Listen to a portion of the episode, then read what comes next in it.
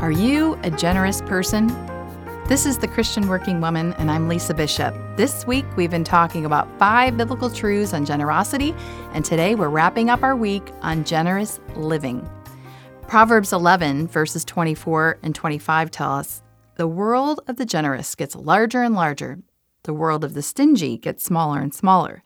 The one who blesses others is abundantly blessed, those who help others are helped.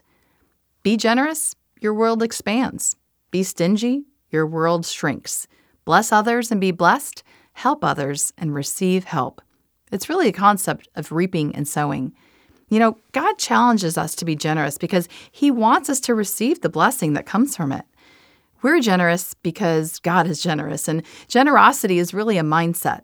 It's an attitude of heart, a way of being, and a lifestyle from which everything in our life flows. In Luke 6:38, Jesus says, "Give and it will be given to you. A good measure pressed down, shaken together and running over will be poured into your lap. For with the measure you use, it will be measured to you." When you're generous, it flows from a faith and a trust in God's provision and his generosity towards you. When you're being generous, you really push past those barriers of your comfort zone and you go above and beyond. Whether you're giving of your time, your service, your hospitality, your financial resources, you don't live from fear of lack or not having enough.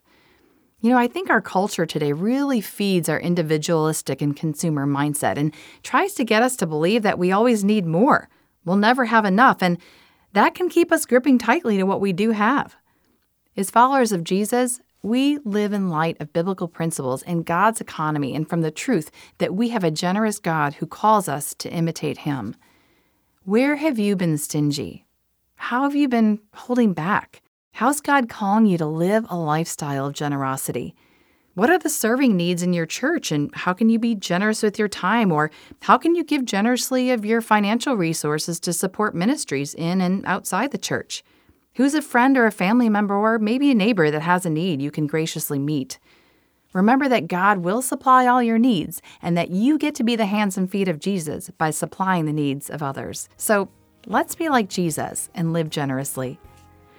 Thanks so much for joining me this week for the Christian Working Woman devotional. If you've been encouraged by our ministry, we would love to hear from you drop us an email at tcww at christianworkingwoman.org. That's tcww at christianworkingwoman.org. And, and remember to visit our website for more resources to encourage you in your faith, christianworkingwoman.org.